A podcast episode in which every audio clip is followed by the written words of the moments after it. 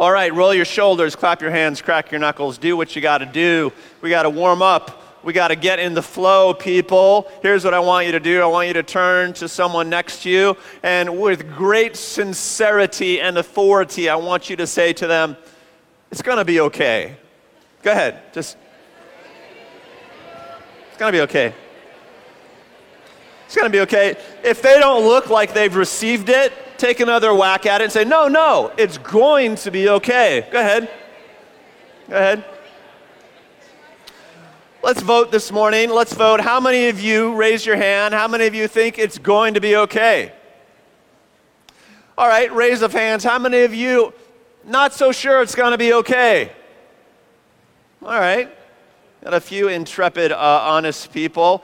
What would make you all the time feel better about most everything?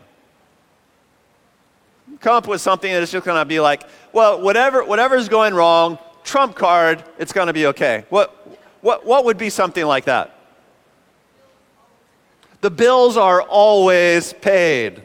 There's, there's like automatic payment, and you don't even know where the money comes from. All right, that's good. That's a nice one.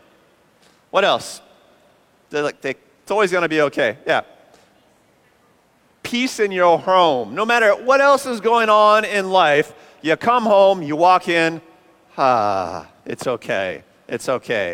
In the warm bosom of your family. Yes. What else? Those are good. You guys are on today. What would make you feel like, well, whatever else is going on, it's going to be okay? Anyone else? Like, people responding to me on Sunday morning would make me feel like it's going to be okay. Mia, and, and then I want a guy. Men. Mia, what do you? Vibrant health. Wow. So no matter what else is going on in life, you feel great, you're full of energy, you're just ready to attack whatever it is. That's, that's a great answer. Mike.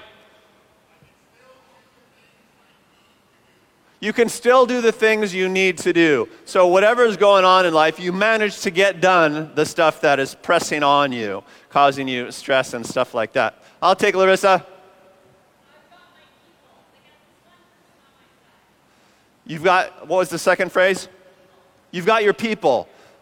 So, that, so that's interesting. No matter what's going down in life, you feel like you got your peeps. You got, you got your homies, you've got your posse, you've got folks that are going to have your back and take care of you. One of life's great safety nets, right there. You got to have people. I love that. Uh, that, that that's, uh, that's cool.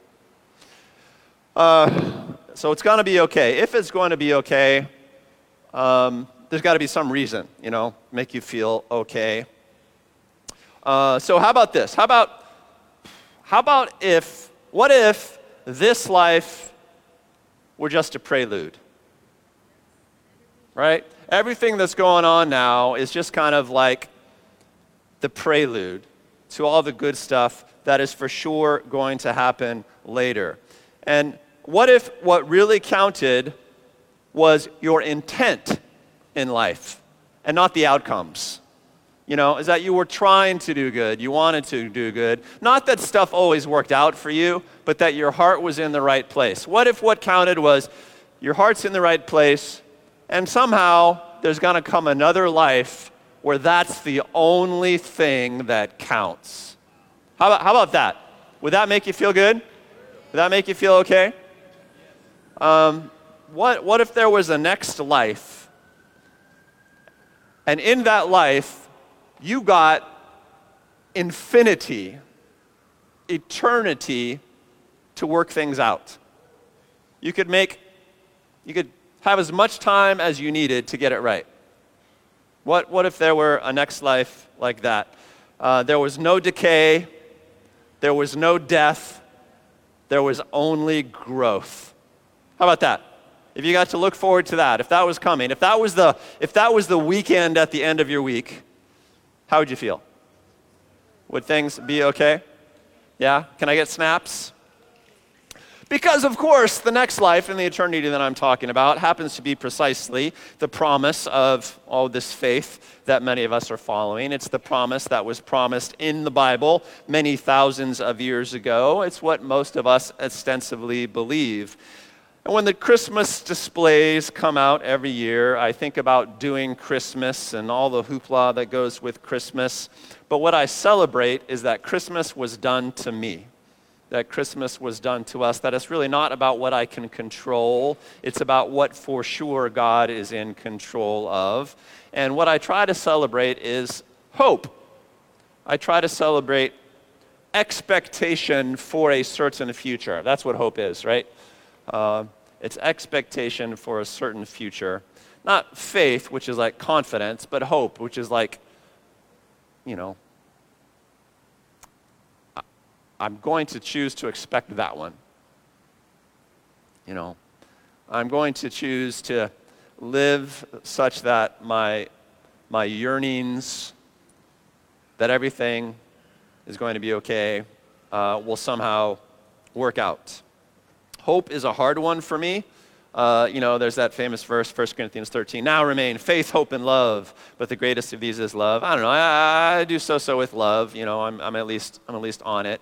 I do I do okay with faith generally. I can be a really confident and very risk-taking person. Um, probably, I don't know, a strength of mine. Hope I don't do so well on because hope is all about the future, and, and I'm kind of a here and now sort of guy. I, I don't. Here, here's how I deal with the future. My entire experience of the future is what do I need to do today to make sure it happens?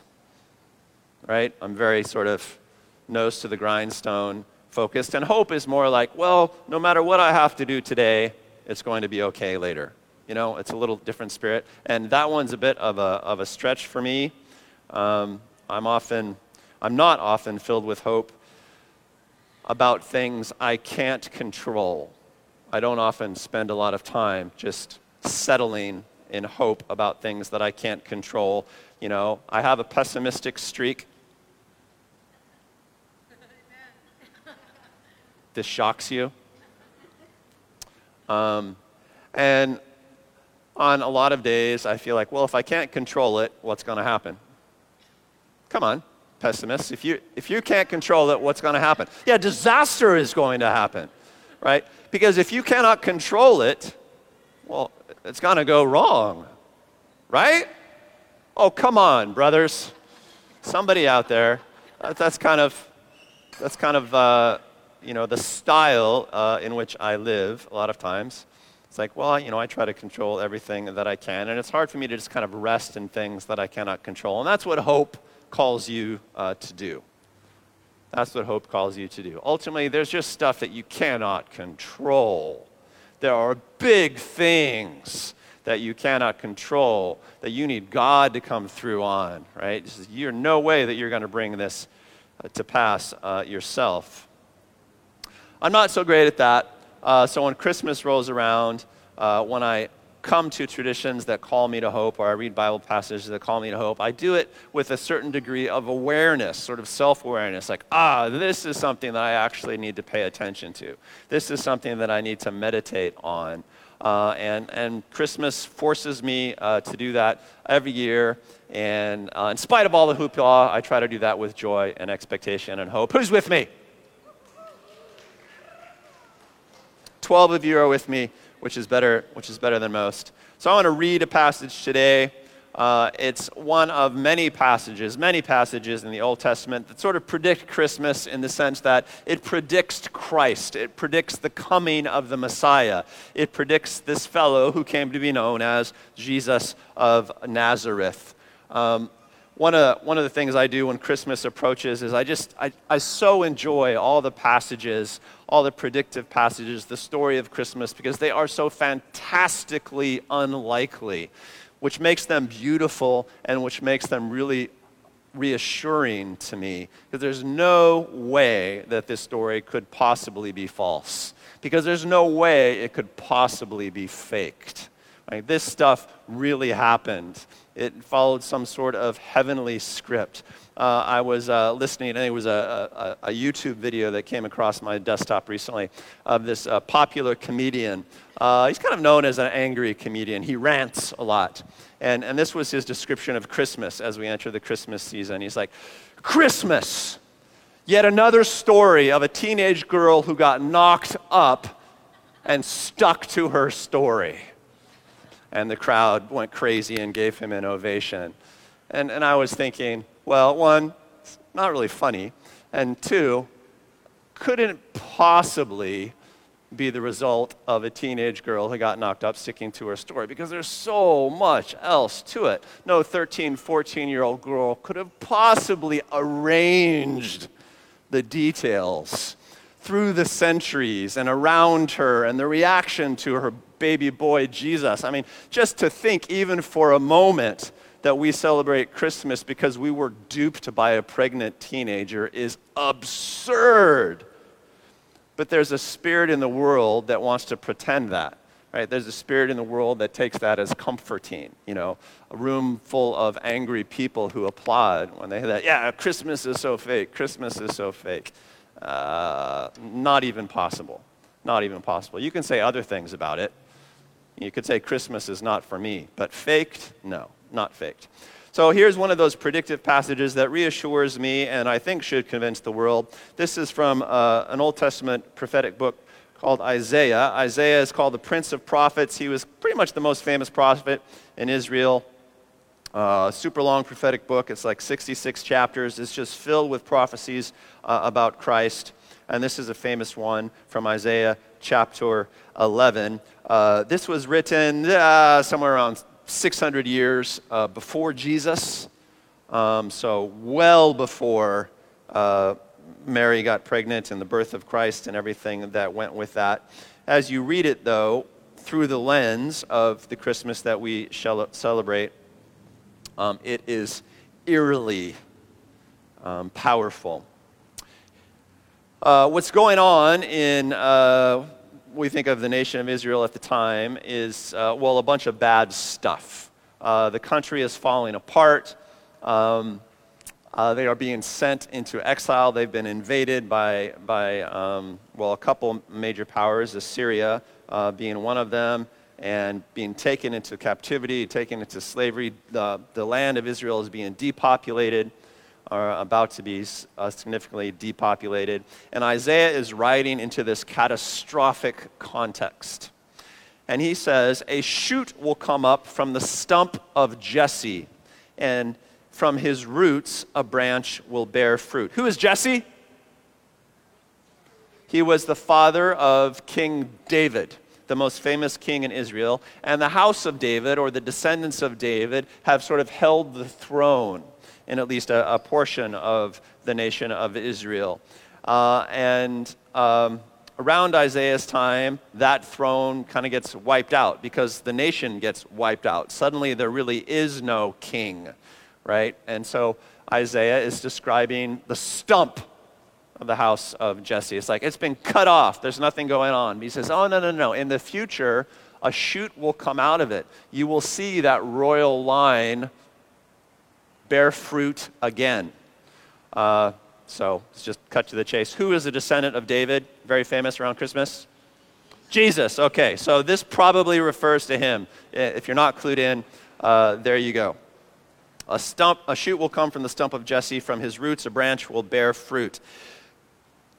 The Spirit of the Lord will rest on him.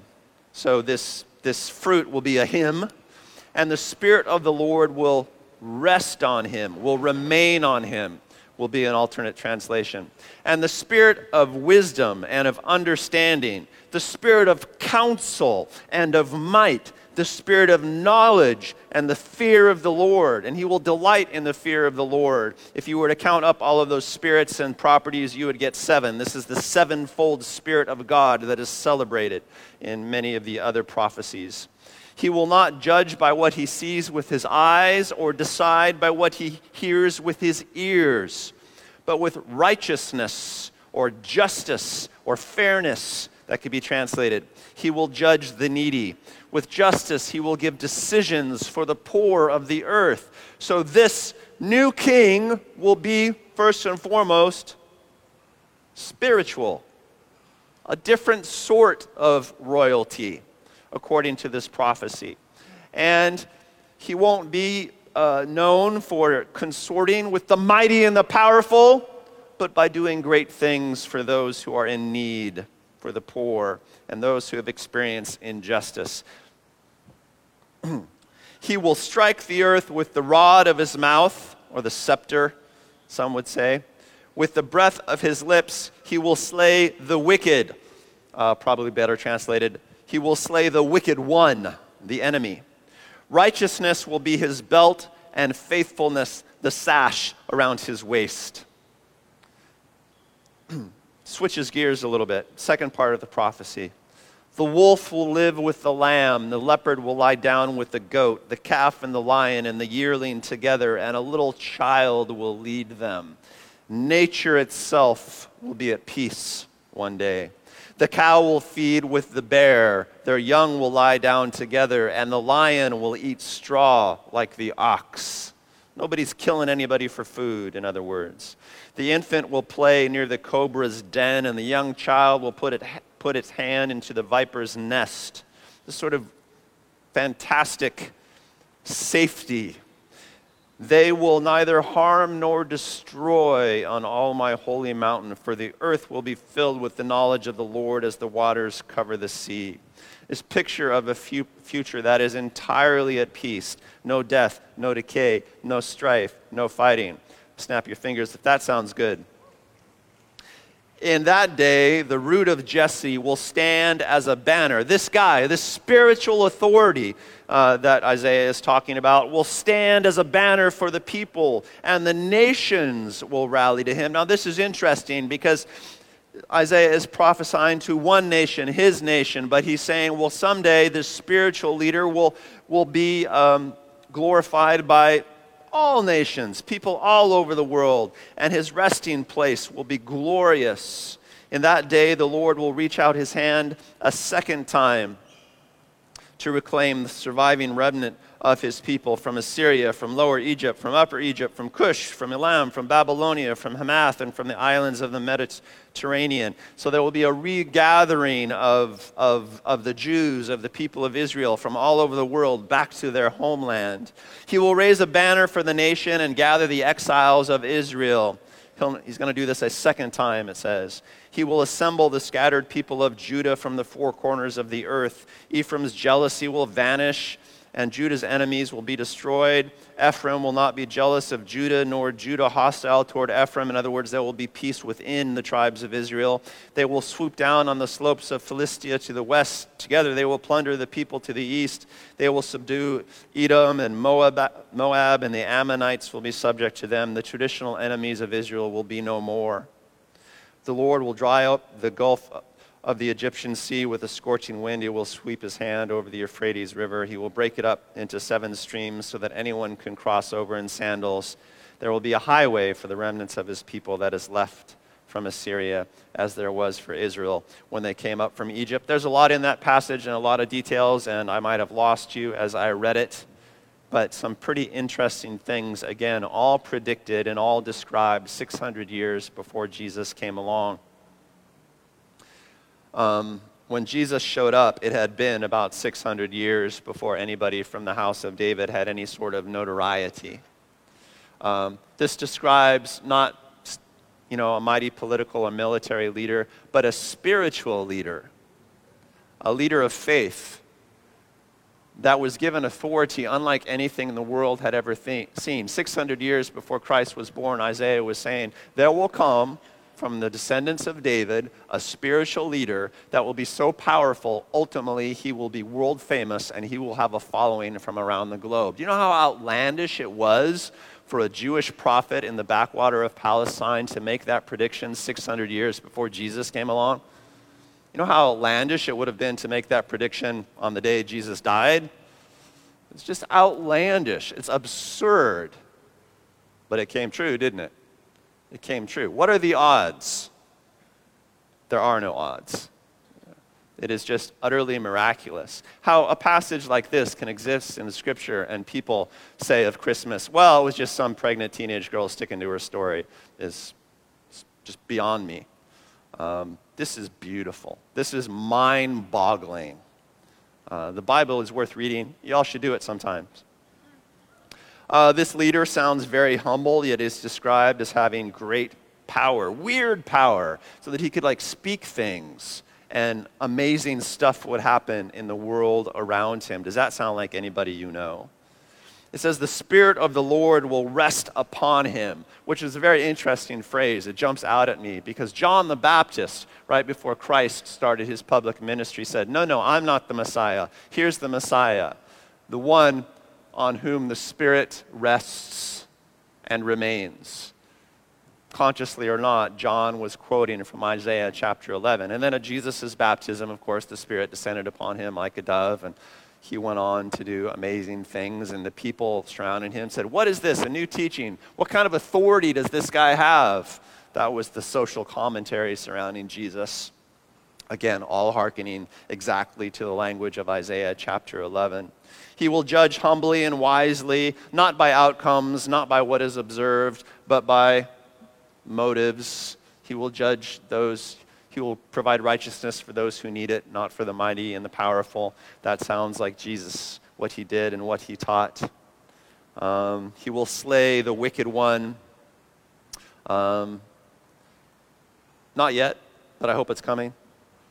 In Jesus, uh, most of the predictions we read, at least in the first half of this passage, come true, and they come true in an amazing way, a mind boggling way, a miraculous way, as I say you know, not, not just that they came true, but how unlikely that a guy like Jesus would become the most recognized spiritual authority in all of history. Incredibly unlikely. But Isaiah called it. Everybody say, dude.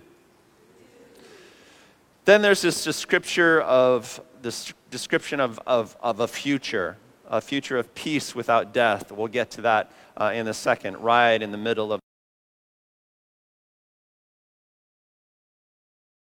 the passage, you know, uh, the wolf will live with the lamb. Um, get to that in a moment. Uh, but another powerful prediction, one that I long for very much. As a sign that that prediction is going to come true, the passage ends uh, with a different sort of prediction. It says uh, that, well, one, uh, the Gentiles, the non Jewish people, will seek after this great spiritual leader. Has that happened? How many of you are Jewish? How many of you aren't? Yes, it's happened. How many corners of the globe do we have represented here at Blue Water Mission? All of them, yes, all of them. Uh, I counted up the different language groups spoken here. There's like, at that time, some, something in the upper 30s, as I recall. So we're doing pretty well. Um, so that came true. And then there's this prediction of the second gathering of Israel, which was really easy, uh, really interesting, because during Isaiah's lifetime, there was the first destruction of the nation of Israel. And then a little while later, uh, according to, you know, other prophecies, uh, they came back out of exile and they reestablished the nation of Israel. But what Isaiah says is, no, no, during the reign of this coming Messiah, during the reign of this promised one, like after Jesus' time, in other words, there will be another regathering. The ominous implication being Israel will be destroyed yet again. And of course, you know, that happened in the Roman Empire and subsequent troubles. And then Israel was regathered from the corners of the world again, right? Israel was reestablished as a nation um, in the late 1940s, as it turned out uh, began to be regathered from different corners of the world after World War II, which was not a good time for the Jewish people. Uh, but the Lord brought them. He made highways that didn't exist before, exactly as the, as the passage predict, and Israel was reestablished. Nobody saw that coming. That was miraculous. There's not another nation in world history for whom that has happened. A prediction that was eerily accurate. So it came true, amazingly so, and that should be a sign to us it should be a sign that the middle part of the prophecy is also true, that the prophecy about this future, this idyllic future, and with wolves live with lambs and lions eat straw, everybody goes vegetarian.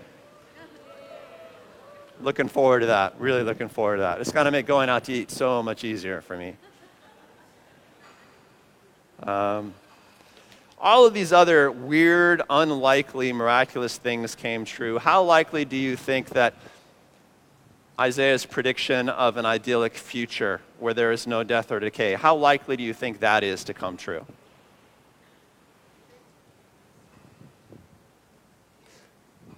Very. I got a thumbs up. I mean, there will be no death or decay on my holy mountain. You know, all the animals are going to live in peace. All the predators are going to become vegetarian, and, and children can play with vipers and not have to worry. That's all pie in the sky stuff, right? I mean, that's, that's sort of airy fairy, you know, elementary school poetry kind of stuff, right? It's all utterly unrealistic. Utterly unrealistic. Uh, and I absolutely would not believe it. But what surrounds it was dang near as unrealistic. That a spiritual leader should rise up from this nation that was at the very moment being destroyed, that the nation would be put back together in history, not just once, but twice. I, it's, it's bizarre that Jesus of Nazareth would come to fulfill these words and so many other passages like this in the Old Testament. I would not believe in this eternal idyllic future to come were it not for the rest of the story. Uh, if you want to summarize it like this, for the rest of, of, of the Christmas story, which we celebrate because of its fantastic unlikeliness. It's as if God is going out of his way to get you to disbelieve in what's coming and then giving you all of these clues and encouragements to believe in what's coming. Man, there's just nothing like it. There's nothing like it in all the world. There's nothing like Christmas. And even if you don't believe in Jesus, you probably celebrate Jesus at Christmas time.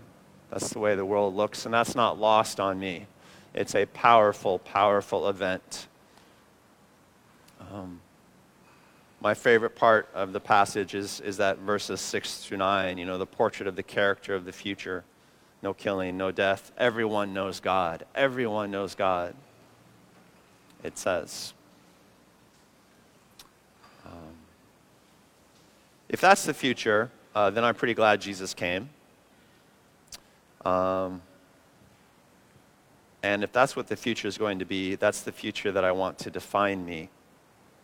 Uh, that's the hope that I want to have in my life. And the only question for me is well, if that's the sort of future that's coming, um, how shall I live according to it? I mean, what, what difference does that make in terms of my attitude uh, and my living? It is rare to find a lengthy passage in the prophetic books like Isaiah or, you know, Ezekiel, Jeremiah, whatever. It's rare to read a, a long prophetic passage like this that doesn't have a command of some sort. You know, even if the command is something like rejoice or fear not. But here you have this epic prophecy about, about Christ and about eternity, and it's completely devoid of command. It doesn't really tell us how to interpret it, how to respond to it. It just sort of leaves that question open. It's like Isaiah saying, Oh, and by the way, in the end, it's all going to be okay. Close scene. You know? I would expect him to say, So, party, or, I don't know, sacrifice a cow if you're into that sort of thing, or thumb your nose at the Assyrians who are currently destroying your nation, or slaves rebel, Jesus is on your side, or something, you know. But instead, he just says, no, it's going to be okay. It's like he's saying, well, whatever's happening, and however you want to respond, here's something that's not in your control, here's something that you can't control. Just be hopeful, you know. Just kind of deal with it however you want. You could do Black Friday shopping for a bunch of gifts to celebrate it if you want to. I don't care. It's going to be okay. It's going to be okay. Make your best move. Make your best move. Um, and uh, every time Christmas rolls around, that's kind of what I think. I think, wow, what's my best move here? Do I, A, wear a pointy Christmas hat and skip around the auditorium like Sonia? As, no, no, we're, we're, we're, we're, not, we're not voting. This, no, no.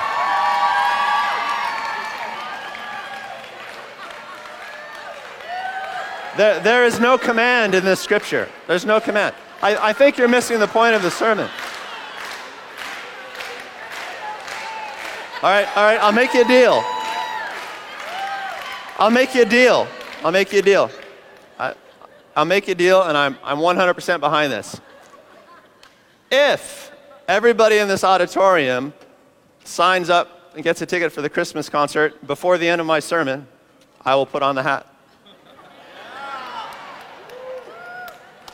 Go ahead. I'll wait. I'll wait for 60 seconds. You can go online right now, people. How many of you have signed up? How many of you bought a ticket for the Christmas concert? Yeah, so don't be indicting me about not wearing Christmas hats, people. Be manipulated by the sheep. I'm the shepherd.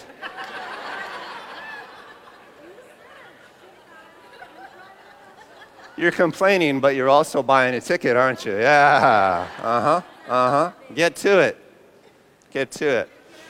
If the concerts are sold out next week at service, I will wear a hat the entire time.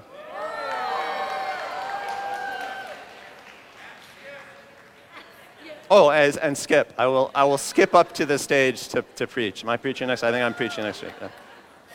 Right there. I should invite some friends too. Complainers. We digress. I was making my powerful closing point before so rudely interrupted. My life changing point about the hope of Christmas. Make your best move. Make your best move. What's your best move? Not mine. What's yours? Um, I think, I don't know, do you think this is true? I think, I think maybe more than anything, the person we are is shaped by the future we expect. I tried to think about that a lot this week. Do you think that's a true statement? I am not entirely sure it's true, but,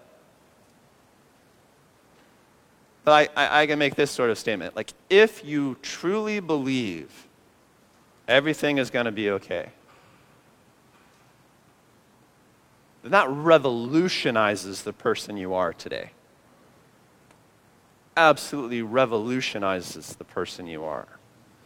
There are, there are types of, of persons you cannot be that are disallowed to you if you believe ultimately everything is going to be okay. I mean, if you really, really expect there will be no death or decay on God's holy mountain that the future that the Lord is establishing is one in which you get an infinite timeline to work on whatever.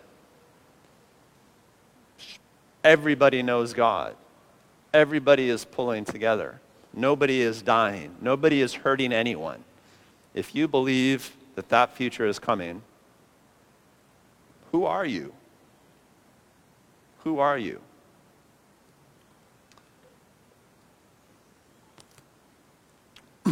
And I've been, I've been trying to work that out for myself for decades now. I mean, I mean, do I really expect this future? One. And if I do, if I choose to live accordingly, who am I? You know, what, what do I do? What, what's worth investing in and what's not worth investing in? What's worth celebrating? What's not worth celebrating? How shall I go about celebrating? How shall I not? Uh, questions like that.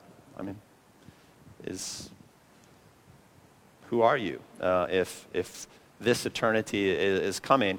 And anyway, uh, that's what we're thinking about uh, when we celebrate Christmas. It's like, man, nobody could have seen this coming.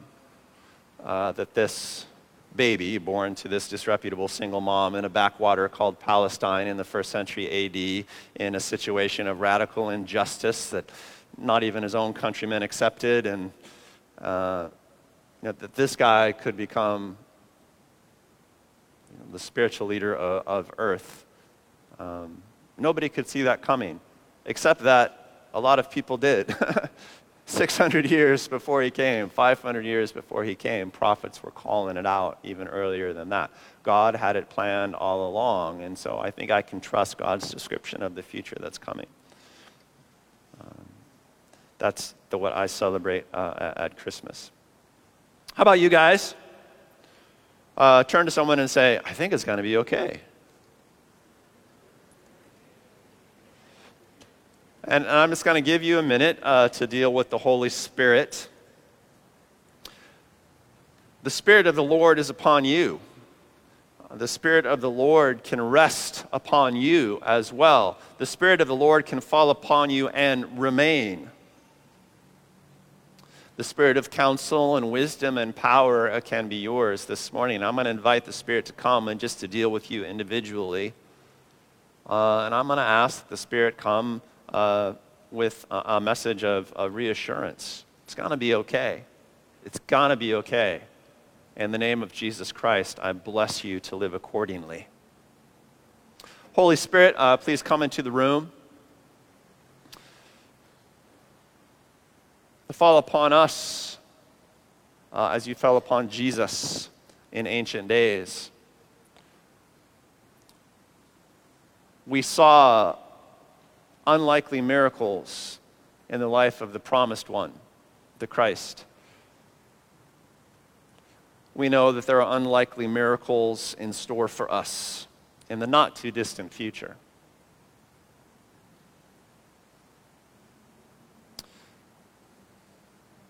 Bring us a word of reassurance in our souls, in our very core this morning. We pray in your Son's name, in his tradition in His style. Let your Spirit come and speak, Lord. What anxiety shall we lay aside? And uh, what expression shall we pick up? Come, Lord. Thank you. Thank you, Jesus. Thank you that you're in control and that we are not. Amen.